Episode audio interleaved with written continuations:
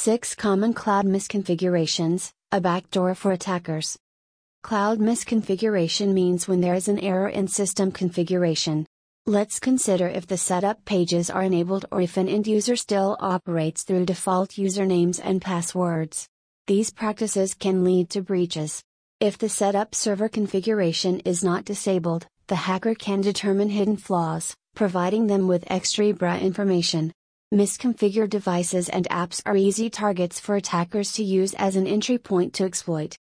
Here are the six common cloud misconfigurations with their solutions explained by SafeAeon Incorporated. 1. Unrestricted inbound ports. 2. Unrestricted outbound ports. 3. Insecure automated backups. 4. Lack of validation.